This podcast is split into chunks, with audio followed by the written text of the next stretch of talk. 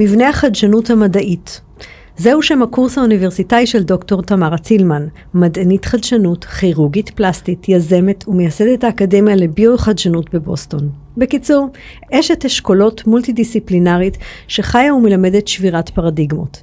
ננסה לחקור איתה איך המדע השתנה והתפתח בעקבות אירועים מקריים וסרנדיפיטי, ומה כל אחד מאיתנו יכול לקחת מזה לחיים האישיים. הייטק בפקקים, אנחנו מתחילים. הייטק בפקקים, מבית Start-Up Nation Central.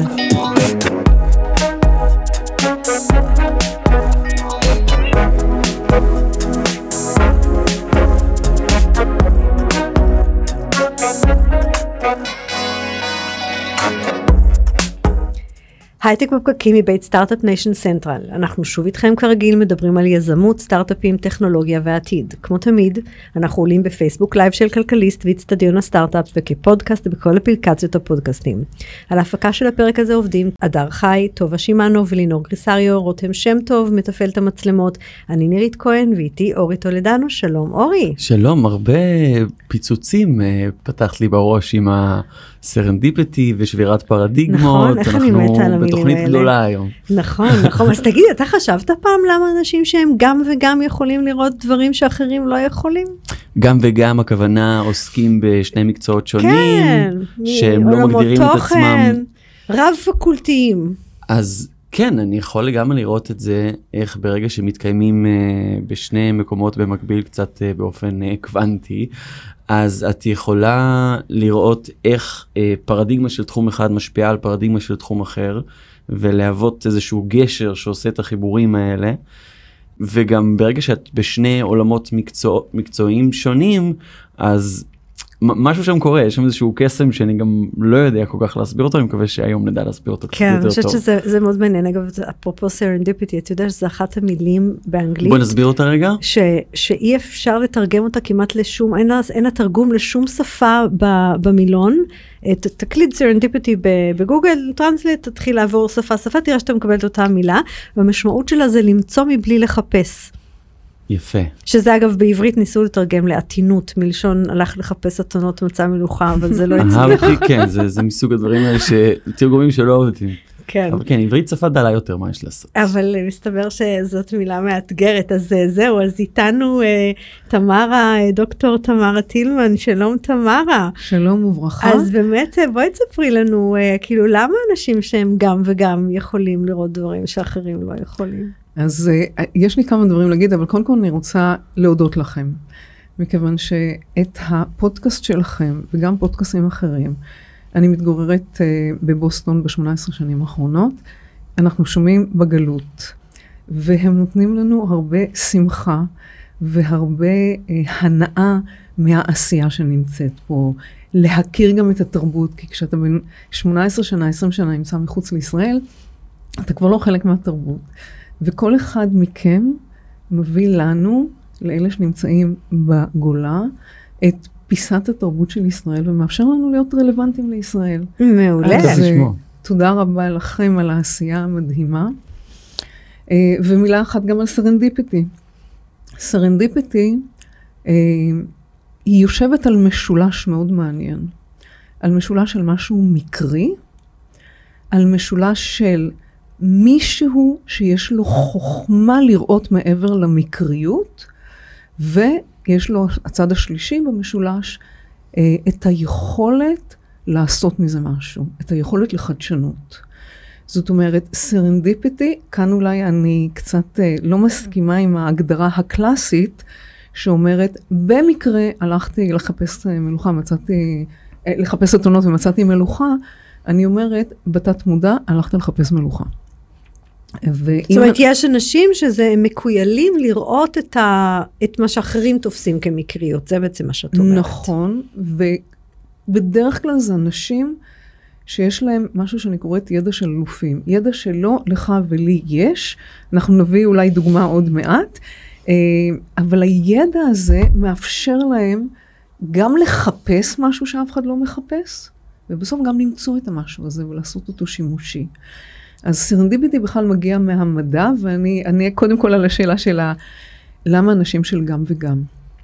אנשים של גם וגם חיים בכל אחד מהעולמות האלו ומדברים את השפה של אותו עולם. וכשהם עוברים לעולם אחר, יש להם זווית ראייה שאין לאף אחד אחר באותו חדר. זה בעצם הסיפור שלך, נכון. אנחנו כאילו, אנחנו לא רגילים לארח פה כירורגית פלסטית, אה, אז, אז תספרי קצת באמת איך, את הסיפור שלך ומאיפה הוא אז הגיע. הסיפור שלי מתחיל ביום הראשון שלי להתמחות בכירורגיה פלסטית, ואני אגיד בגם וגם לפני כן, אה, אני גם אה, כלכלנית, גם למדתי כלכלה וגם עשיתי התמחות בכירורגיה בבית חולים איכילוב. זאת אומרת, אני מגיעה ליום הראשון של התמחות בכירורגיה פלסטית, ויש לי בראש כבר שני דברים נוספים. במקרה אני נכנסת להתייעצות, לא במקרה, המקרה הזה הפך להיות למהלך חיי. אני נכנסת להתייעצות של המחלקה שלנו, יום הראשון שלי להתמחות, ומסביב למיטת החולה, שהיה בטיפול נמרץ, יש איזה, צריך להסיר איזשהו נגע, ומנהל המחלקה אומר שני משפטים שהם נכונים וידועים בכירורגיה, אבל לי באותו רגע נראים אה, דבר שצריך לחקור אותם, שלא בטוח שזה נכון. מה אומר? הנגע, הדבר הראשון זה כל נגע עגול אי אפשר לסגור. זאת אומרת, אם קרטת משהו שהוא עגול, אה, תחשבו על, אה, על מכנסיים, כן? אז קרטתי שם, לקחתי שם איזה ביס עגול. אז אני לא יכולה לתפור עכשיו את שתי החתיכות, אני מייצרת אה, נכון, מתיחה. בדיוק, יש מתיחה באמצע ויש עודף בצדדים. כן. אה, אז זה, זו הייתה הפרדיגמה הראשונה, התפיסת עולם הראשונה, אה, רשומה בכל ספרי הכירורגיה למיניהם, והשנייה הייתה בכלל קשורה לזוויות של, אה, של החתך הניתוחי. עכשיו, אף אחד שם באותו חדר לא יכל היה לראות את מה שאני רואה, כי אני למדתי כלכלה. אני התעסקתי בזוויות, בעיגולים, בעקומת תמורה, במתי זה הביקוש הוא יותר קשיח או פחות קשיח. אני רואה זוויות. וכשמנהל מחלקה משרטט משהו ואומר, הזווית כאן היא זווית של 30 מעלות, ואני שואלת את זה שלידי, הוא אמר 130 מעלות? אז הוא אומר לי, לא, לא, 30, את לא רואה? אני היחידה שרואה שם משהו שאחרים לא רואים, והרבה מאוד שנים. שזה מגיע בדיוק מה... שזה בכלל מהתחום, מגיע... מתחום אחר שלא קשור ובדרך כלל לא נמצא בחדר ניתוח. לא, לא, אני, אני נמצאת במקום שבו אני מזיזה עקומות במשך שנים, ואני יודעת מה זה זווית של 30 מעלות. ואת בעצם בעקבות הסיפור הזה שינית את האופן שבו חותכים ו... נכון, ותופרים נכון. אה, נגעים עגולים. נכון, going forward יצאו מזה שלושה אה, ניתוחים, שלוש טכניקות אה, ניתוחיות, ויותר מזה, אה, במקרה, עוד פעם, fast forward כמה שנים, אני נמצאת בתת התמחות דווקא במחלקת אור בהולנד, ומנהל המחלקה אומר את אותו הדבר. ואגב, אני לא אמרתי אז באותו רגע שום דבר, כי אני הבנתי מה עומד כאן ברווח והפסד, אם אני אומרת משהו ואני צודקת, אני לא מתווכחת על זה. זה לא היום, זה לא הרושם הטוב להגיד ביום הראשון. כן. Uh, ובאמת זה המשפט של האורח לרגע רואה כל פגע. בדיוק הנקודה הזו, שמישהו שלא קשור, לא שייך, יום ראשון שלי, אני באה בכלל מדיסציפלינות אחרות, רואה דברים אחרים. זה המקום שבו אפשר לשבור פרדיגמות, לשנות, לחדש, ולכן אנשים שהם גם וגם, הם מצרך מאוד מבוקש היום, מאוד. שזה, שזה מעניין, כי בעצם זה, קודם כל זה מתחיל בלהבין שבכלל אנחנו חיים בתוך פרדיגמה. זאת אומרת, את יודעת, אמרת אקסיומה, וזה זה, כאילו אנחנו תופסים אה, כל מיני דברים כככה זה, או ככה זה היה תמיד, או ככה זה מובן מאליו, או ככה לימדו אותנו. ובתקופה כזאת במיוחד, זאת שאלה מעניינת. מתי, מתי בכלל פרדיגמה משתנה, והאם אנחנו מסוגלים לראות שהיא משתנה? כן, קודם כל אני אקח דוגמה, את שניכם, מותר? בבקשה. אפשר? אוקיי, בית הוריכם. אוקיי, תספרו לי איזשהו כלל שהיה בבית ההורים שלכם, שהיה ביזארי לכל מי שנכנס. למשל, אצלנו היה, היו שמים כיסויים על, ה- על הספות, ורק כשהאורחים היו באים, הספות היו נגלות. זאת אומרת, כן. אני גרתי על כיסויים שמטס. אני זוכרת את הדברים האלה. בבקשה. עכשיו, זו פרדיגמה. אצלי בבית, קוזי פנטוטי כזה, ככה עושים כולם. אז בבקשה, אני מבקשת... אה, אני כל פעם שאני פותח את המקרר אז קצב הלב שלי עולה ואני נכנס לזה קצת חרדה כי אני יודע שאני צריך לסגור אותו תוך 10 שניות אם מצאתי או אם לא מצאתי מה שאני צריך זה איזה כלל אה, קצת באמת? מוכר. מקרר מחזיקים רק ממש איזה כן או כי, 30 כי שניות? הקור בורח חבל על החשמל גם זה משפט שאני מכירה. הקור כן. בורח. ובבית של, ה, של ההורים של חבר שלי, אה, היו אומרים לי, אה, זה לא מוזיאון, כאילו, מה יש לפתוח ולהסתכל במקרר? בבקשה, אצלך. אמ, אני זוכרת אמ, מלא דברים עכשיו פתאום.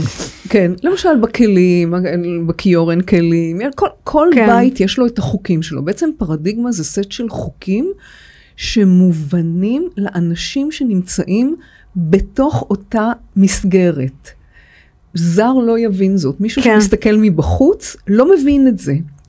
לא מבין את זה שאתה לא יושב עם הכיסא קרוב לקיר, כי הכיסא יאכל את הקיר. כן. משפטים ששמענו. עכשיו, אנחנו חיים בתוך הפרדיגמה הזו, נולדנו לתוכה, ובחיים המקצועיים אגב, נולדנו לתוכה, כי אנחנו באים, אנחנו ילדים קטנים במקצוע החדש, אנחנו לא הולכים לשבור שום חוקים, ואנחנו בדרך כלל ממשיכים איתם. למה? כי קיבלנו את הפרדיגמה, כמו שקיבלנו מההורים שלנו את סט החוקים, ככה אנחנו מקבלים את הפרדיגמה. קוזי פנטוטי, ככה עושים כולם, ואני בדרך כלל רוצה להיות כמו כולם. אני רוצה לשמור על העבודה שלי, אני רוצה לשמור שקט במשפחה, אה, האישה מביאה את הפרדיגמות מהבית שלה, שלה. אז הפרדיגמה קודם כל מתארגנת לה בגיל צעיר. צעיר אישית וצעיר מקצועית. ואתה חייב לקבל את זה, מכיוון שאתה רוצה לשרוד גם בבית, וגם לשרוד במקום העבודה שלך. האמת שזה מעניין כי באמת בהקשר הורי יש לנו את כל הטיפול הפסיכולוגי וחוזרים ובוחנים את, את הכל מחדש ומבינים דפוסים ולמה אני מתנהג כמו שאני מתנהג וכולי. אבל להגיד את זה על העולם של הקריירה שבו בראשית הקריירה שלי התקבעו כל מיני הרגלים אצלי ותפיסת העולם שלי התקבעה שם זה משהו מעניין מבחינתי עכשיו לחזור ולבחון איך אני מתנהל היום וגם אולי איך אני יכול להפיח בזה קצת חדשנות. כן, קודם כל זה, אה, אנחנו צרי- צריכים גם להגיד שאנחנו נמצאים היום בדור אחר. דור שלא יתבלבל ויגיד ביום הראשון של העבודה, זה לא נכון, אני רואה משהו אחר. אני מדברת כאן על הרבה מאוד דורות שלא ראו ולא אמרו, והיכולת שלך לבוא ולראות משהו שהוא שיטתי, למשל, לא סוגרים נגעים עגולים. זה, זה היה פרדיגמה אקסיומטית, כן? לא סוגרים נגעים עגולים. במקום זה אתה הולך וחותך איזושהי אליפסה וגומר עם צלקת פי שלוש או פי ארבע באורך לעומת הגודל המקורי של הנגע. אז אתה לא משנה דברים, אלא אם כן, אלא אם כן, אתה רואה משהו שאחרים לא רואים, ואלא אם כן, אתה כבר בא עם הפתרון. זה אגב גורם לי לחשוב במה שאת אומרת דווקא על זה שזה נולד בשלב צעיר. אחד זה האם אה, אם ככה זה לא ממש טוב שאנשים צעירים יעשו הם, יחסית שינויים יותר מהירים בתחילת הקריירה כדי לקבל יותר פרספקטיבות של יותר מנהלים או יותר ארגונים או יותר צורות חשיבה.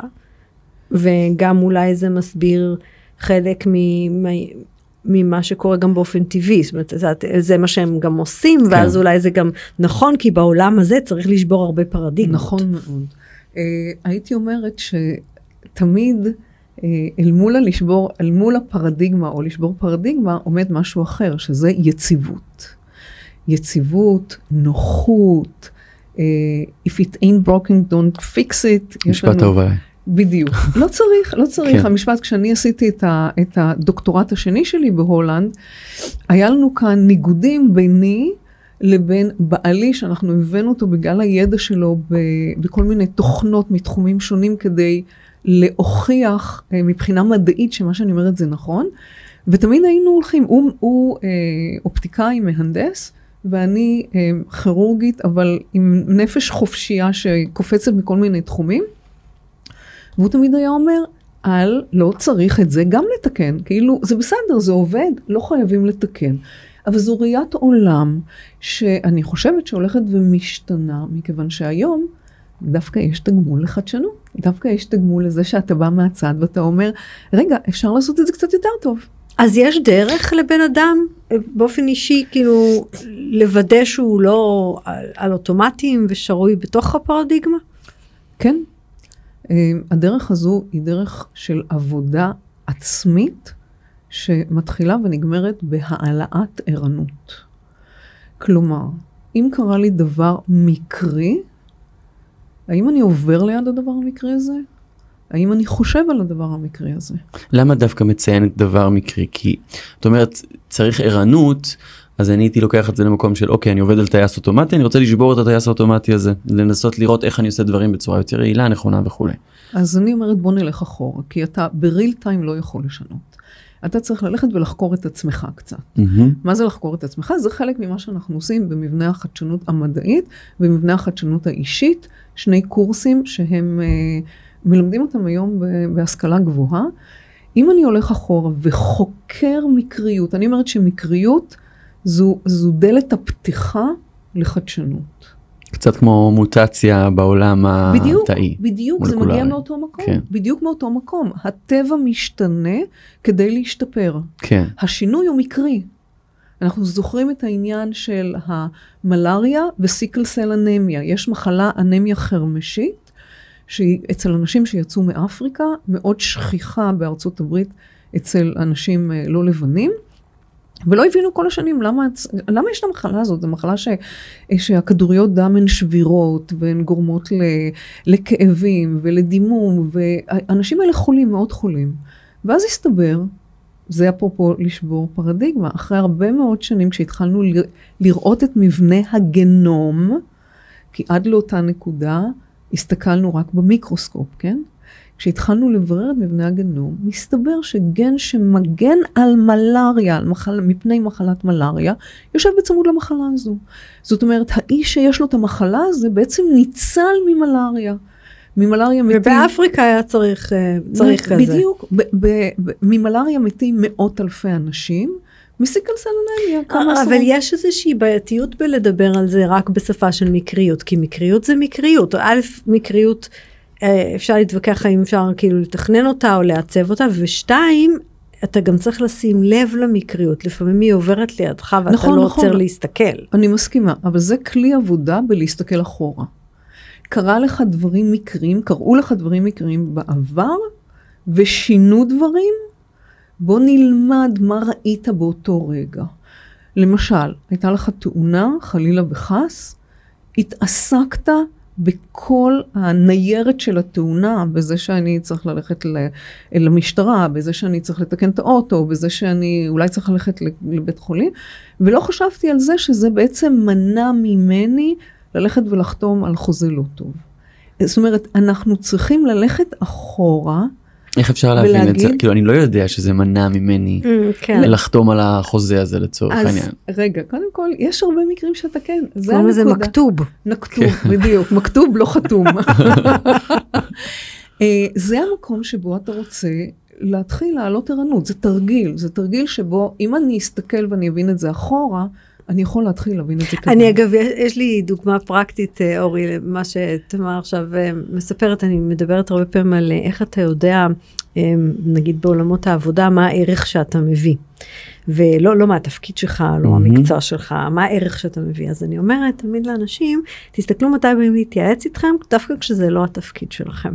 כי אנשים אחרים יודעים מה זה הדבר הזה שאתה יודע לעזור להם לראות שהם לא רואים. יפה. מתי, או זה חברים, או זה אנשים ככה באים לדבר איתך לא בגלל הכותרת הפורמלית, שזה סוג של להסתכל מקסים. אחורה. נכון. אחלה תרגיל. זה, כן, ההתבוננות אחורה מאפשרת לנו להעלות ערנות. אם אני אומרת לך עכשיו, שים לב לערנות, משהו בסיפור שאני סיפרתי, העלה לך משהו בזיכרון במשפחה, לא, לא היית שם לב אולי עד שאמרתי את המשפט הזה. זאת אומרת, היכולת ללכת אחורה ולהתבונן אחורה מאפשרת לנו להעלות ערנות. אגב, יש אנשים שלא צריכים את התרגיל הזה, וזה אנשים באמת עם איזה סופר ידע. אם אנחנו מדברים על, למשל, נביא את אלכסנדר פלמינג, האיש שגילה את הפניצילין, האיש הזה היה אה, רופא במלחמת העולם הראשונה. איש, הוא איש סקוטי, הוא מדען סקוטי, הוא היה רופא במלחמת העולם הראשונה, והוא ראה איך מסריטה שעוברת, לא כדור שחדר פנימה, סריטה של חד, כדור, עד סוף הקרב אתה תצטרך לקטוע למישהו אצבע, רגל, יד. והוא החליט שהוא הולך להילחם בדברים הקטנים האלה שאנחנו לא רואים אותם, אותם. אגב, זה גם כן סוג של אבולוציה. הוא הבין, זאת אומרת, הוא הבין שיש שם משהו שקורה בעצם. הוא הבין שיש משהו שקורה, והוא אמר, אני צריך למצוא דרך לעצור את זה. שנת 1928, האיש מגלה במעבדה שלו, באחת מהצלחות הפטריות, שיש מקום שלא גדל שם מושבה של חיידקים. עכשיו, אני ממליצה לכל אחד ללכת לפתוח היום ויקיפדיה, או בכלל לעשות גוגל על אלכסנדר פלמינג, ולראות שהאיש יושב כל יום במעבדה שמסביבה, אני מאמינה, בין 200 ל-300 צלחות פטריות. איך האיש הזה רואה בתוך כל הצלחות האלה נקודה אחת שלא גדל שם משהו? כי הוא חיפש. או, אבל מה הוא חיפש? כי הוא חיפש משהו שאף אחד לא חיפש באותה תקופה. אין עוד אדם אחר שחיפש את הדבר הזה. לא היה את הידע שהוא לא רוצה לראות אף חייל יותר חוזר משדה הקרב בלי אמה. לא היה משהו, מוטיבציה שאפשרה לו, זה, זה מובי דיק כזה, כאילו, כן? את אומרת, זה בעצם ה... כאילו האזורים החד, החדשים, זאת אומרת זה לא, זה, אנחנו מכירים את זה שחדשנות הרבה פעמים זה לא לתת תשובות שמישהו כבר יש להם תשובות לשאלות קיימות, אלא לחפש את השאלות החדשות בעצם. נכון, ולהעלות השערה, קוראים לזה השערת אפס במדע, כן. שאומרת אה, אפשר לטפל בחיידקים, אה, אפשר לעצור חיידקים על ידי לא יודע מה. הסיפור על פלמינג הוא מאוד מעניין כי באמת מביאים אותו כדוגמה קלאסית למקריות איך היה לו איזה סנדוויץ' שם שהתקלקל והיא אם אני אומרת זוכר עכשיו נכון. שזה לא מקריות. אבל זה לא מקריות הוא, הוא השאלה המעניינת היא איך אנחנו יוצרים את המקריות הזאת איך אנחנו מגיעים למצב שאנחנו יוצרים איזה מעבדה סביבנו שאנחנו יכולים להיות יותר פתוחים וקשובים למוטציה כזאת שקורית. בדרך כלל יש פה אלמנט של פשן. אני אביא את פלמינג, אני יכולה להביא את הצמד אה, אוסטרלים שזכו אחר כך. הוא, הוא זכה בפרס נובל, אגב, ב-1945, ועדיין הספיקו לטפל, זאת אומרת, הספיק, הספיקו לטפל קודם, כי זה הפך להיות, uh, it was commercialized, אבל הוא בעצם הציל הרבה מאוד גפיים במלחמת העולם השנייה. האיש היה חדור אה, מטרה. בדרך כלל, כשאתה חדור מטרה, או כשאתה זר, אלה שני המקרים שבהם אתה תוכל להתחיל לראות דברים. כן. זר יראה זאת דברים. אומרת זה או, או אני לא מוכן לקבל לא כתשובה, כאילו על משהו שהוא, נכון. אני עכשיו אמצא את הדרך, ואנחנו פגשנו פה אנשים כאלה, נכון? הרבה סטארט-אפיסטים שבאים למשל מעולמות ה- הבריאות מספרים סיפור אישי שלקח אותם לשם, וכאילו יש את הגרסה הזאת, ואת הגרסה השנייה זה שפתאום אתה בא מדיסציפלינה אחרת ואתה רואה משהו ושואל שאלות שאף אחד לא שאל. נכון. אני, אפרופו לא זה לא תשובה, אני זוכרת את עצמי בגיל שלוש, אה, אני הולכת לעבודה של אבא שלי, ואחר כך יש אה, מישהי שם שאני מאוד אוהבת, והיא רוצה שאני אבוא איתה אליה הביתה, והוא אומר, לא, שלוש, ארבע, משהו כזה, אני הולכת על הרגליים ואני מאוד קטנה. אה, ו, ואני עושה ויכוח עם האבא שלי, ואנחנו יוצאים החוצה, והוא vice president בכימיקלים לישראל. והיא אומרת לי, איך את מצליחה, איך את מצליחה אה, לקבל ממנו תוצאות? אף אחד לא מצליח לקבל ממנו אה, תשובה שהיא לא התשובה שלו. אז אמרתי בגיל קטן, לא, זה לא תשובה. ומאז אני שמרתי את זה, לא, זה לא תשובה. להגיד לי שאי אפשר לסגור נגעים עגולים, לא, זה לא תשובה. צריך למצוא משהו אחר. אז שזה באמת תפיסת עולם מאוד מעניינת, ואז אין ברירה אלא לשבור פרדיגמות. נכון, נכון. אז זה גם יכול להיות מתיש, דרך אגב, כי אתה מתעסק כל הזמן. אה, ואגב, אה, זה, אם נלך קצת היסטורית, אה, לשני הפילוסופים של המדע, לתומאס קון, אה, ולפני כן היה, תכף אני אזכר בשם, אה, בעצם שני מדענים שבאים מקרל פופר. הם באים מכיוון אחר. קרל פופר אומר, אתה כל הזמן נמצא במדע כדי לדחות את ההשערה שלך במדע. זאת אומרת, אנחנו בודקים היום ביולוגיה עם מיקרוסקופ, בוא נדחה את ההשערה הזו, במה אנחנו יכולים... אה, האמת היא שמדברים בדיוק, אה, אה, אדם גרנט בספר החדש שלו, מדבר באמת על חשיבה, להבדיל מנניח פוליטיקאי או תובע שמנסה, פוליטיקאי מנסה לרצות את האנשים, תובע מנסה להוכיח צדקת טענתו, המדען בעצם שמח כשהוא מגלה שמשהו לא מסתדר, כי זה פותח לו אופציות חדשות נכון, לעשות ריסרצ'. נכון מאוד. ו- אבל העניין הזה הוא אה, בעצם תפיסה של דחייה, היא שאנחנו בעצם מתעסקים כל הזמן בשינויים אינקרמנטליים. אני שיניתי פה ואני זזתי ושיניתי פה וזזתי, לטכנולוגיה פתאום יש אה, תפקיד מאוד מאוד חשוב. בא תומאס קון, 1962, ואומר, הוא גם אה, פיזיקאי, הוא גם פילוסוף, והוא אומר, גם היסטוריון, והוא אומר, לא, המדע לא זז ככה. המדע זז על ידי paradigm shift. כן. לראשונה בעולם מופיעה המילה פרדיגמה, שינוי פרדיגמלי. והוא מראה ממקרים פרטיים, איינשטיין ניוטון, למקרים אה, עד, עד ימינו, יש כאלה שאומרים שהקוונטום פיזיקס הוא בעצם יהיה זו השינוי התחלה של- הפרדיגמלי, כן. כן? למרות שזה לא באותם סדרי גודל, זה בקטנים, זה בגדולים, זה לא אותה פיזיקה, זה לא אותה ואולי מתמטיקה. אנחנו אומרים את זה כי אנחנו עוד בתוך הפרדיגמה השלטת. בהחלט, כן. בהחלט. והוא מראה שיש מבנה לשינוי פרדיגמלי. והמבנה הוא, ואני נותנת כאן בעצם עכשיו מתכון, כל אחד מאיתנו, להסתכל מה כולם אומרים ומה לא עובד בתוך מה שכולם אומרים. יפה. זה, אלה השני חלקים. כולם אומרים שאי אפשר לסגור, אני אומרת, מביאה את הדוגמה הקטנה הזאת, כן. נגעים עגולים. אה, עכשיו, מה לא עובד? הצלקת הצלקת נורא מכוערת. גדולה, כן. הצלקת מכוערת זאת אומרת, גדולה. there's got to be a, way, a better way. כן, עכשיו, לא כל אדם יעניין אותו כל דבר, זה בסדר. אבל אם יש משהו שאתה חוזר אליו, אני באתי לכירורגיה פלסטית כדי לעשות אסתטיקה. לא כדי לעשות צלקת שהאורך שלה פי ארבע מהנגע שאני כרתתי. אם זה בפנים, תחשבו, זה עיגול קטן שנגמר עם צלקת כזו, זה נוראי. כן. אני חושב שזו שיחה מעניינת לנהל בזמן הזה, אני מחבר את זה קצת לזמן שאנחנו נמצאים בו בהייטק. יש הרבה פיטורים כרגע, העיתונים כבר פחות שמחים וצוהלים על הדבר הזה כל פעם מחדש, אנחנו נחשפים לזה קצת פחות. אני יותר נחשף לזה בסביבה הקרובה שלי, ש, ש, שאני מרגיש שזה פוגע בה. וגם ברמת המקרו, חברות עושות איזשהו חישוב מסלול מחדש, קצת יותר שמות דגש על אה, התייעלות ורווחיות. וגם ברמת המיקרו, כל האנשים שדיברתי עליהם מקודם שפוטרו, צריכים לעשות איזשהו אה, שינוי מסלול מחדש. אבל אני חושב שהתקופה הזאת מעניינת לעשות שינוי מסלול מחדש, כי גם כרגע, נגיד אנחנו רואים את זה מאוד בתוכניות שלנו, איך בינה מלאכותית היא פתאום משהו שהוא יכול להיות רלוונטי לכל מקצוע, וכל אחד יכול לעשות בו שימוש. וכל מיני טכנולוגיות, IoT, דב- דברים שהיו, שאנחנו מדברים עליהם כבר הרבה שנים, הופכים להיות בשלב הפרקטי שלהם, וזו הזדמנות מאוד מעניינת לאמץ את כל הדבר הזה לתוך השינוי החדש. אז אה, כן, אני רוצה לחזור לחלק התחלתי שאתה אמרת. כשמפטרים אותך, זה לא בתנאים שלך. צריך להבין את הנקודה הזו. אם אני מוכן על ידי תרגול שאני עושה, אם אני מוכן על ידי אה, ערנות, היכולת שלי לזוז היא הרבה יותר טובה. כשמפטרים אותך, איבדת דרגות חופש. נכון. זה כבר, כמו שאומרים, קצת יותר, קצת מאוחר מדי.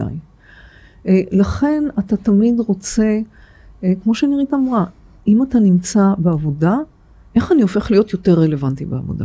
כן, אני, טוב, אני בספר שלי טוענת שבהגדרה קריירות יש להם אה, מחזוריות, למחזוריות תמיד יש ירידה, לא שאלה של אם, רק של מתי, ואז השאלה היא אם אתה מחפש את הסימנים באופן אקטיבי, וסימנים אגב זה לא רק חיצוניים, גם יכולים להיות פנימיים, לא בא לי יותר וכולי, ואז, ואז מנהל את זה.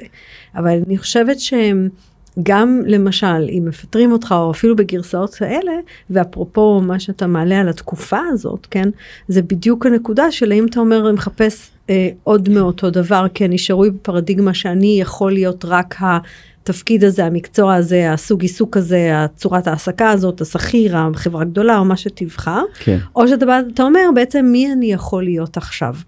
שזה לפתוח קצת יותר גדול את ה... מי צריך את מה שאני יודע לעשות, איך הוא קורא לזה, איך אני אמצא אותו, כאילו להרחיב קצת את היריעה. זה נכון בוודאות גם בעולמות האלה. כן, ובקורסים שלי, במבנה של החדשנות האישית, יש שאלה שאני קוראת לה שאלת טילמן, והיא מתחילה מ...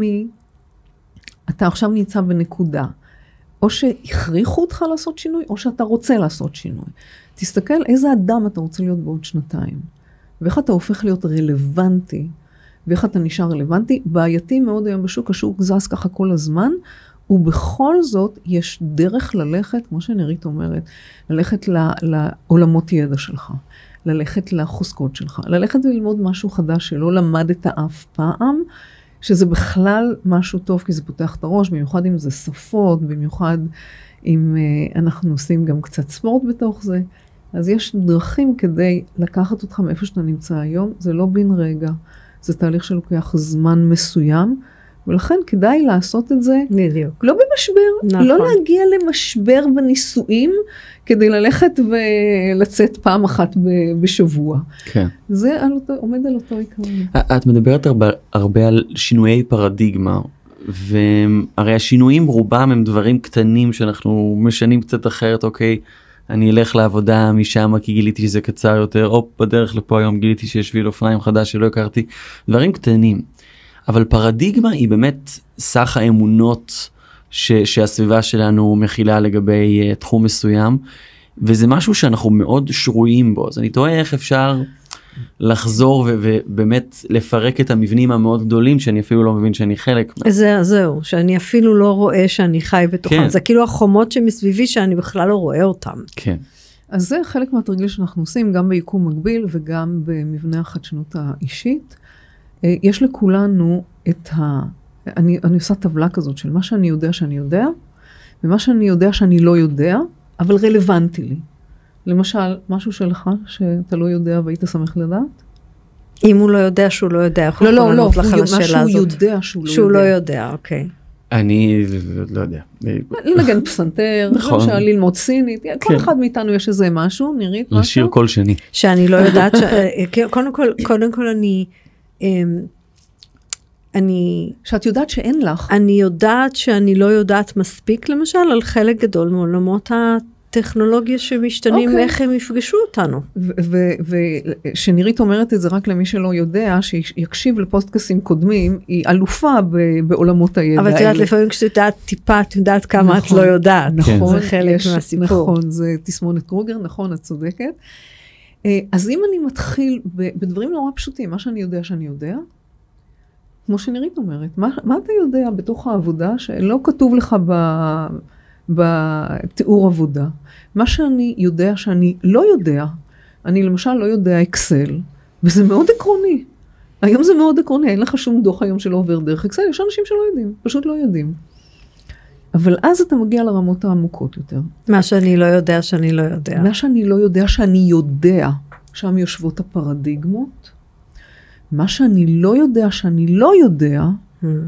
שמה זה בדרך כלל יושבים סודות. נקודות עיוורון או הזדמנויות, אגב. עיוורון, כן. נכון, נכון. ו- אבל אף פעם לא שמעתי את ההגדרה הזאת. מה שאני לא יודע שאני יודע זה הפרדיגמות. זה כאילו האוטומטים. נכון. כן.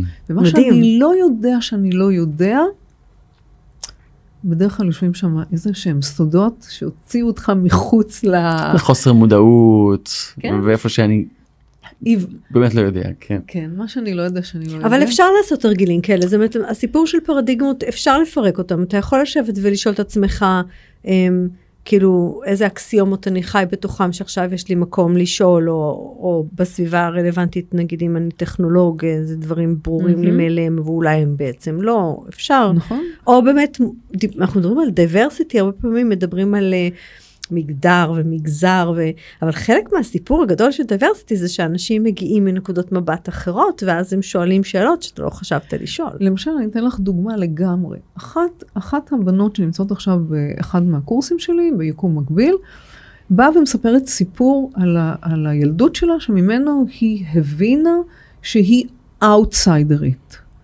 עכשיו, התפיסה שלה היא תפיסה אמיתית בתור ילדה, וככה היא תתנהג עד שארית חייה כ outsider.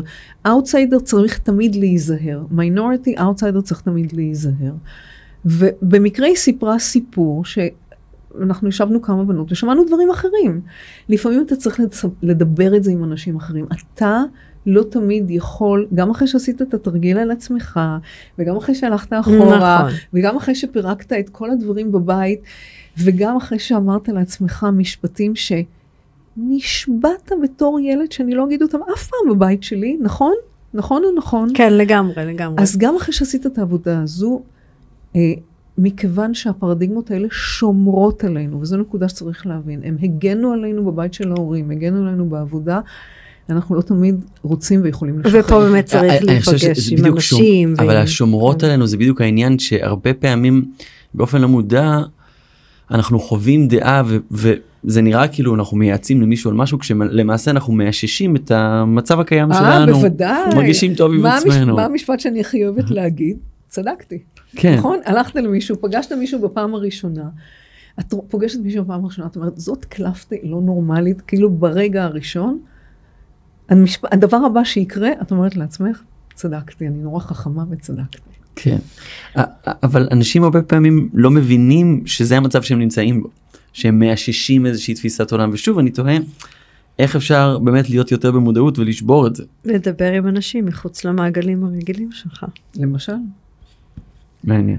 אורי, אה, תמרה, קודם כל אני חייבת להגיד, באמת, זה היה פותח מחשבה ו...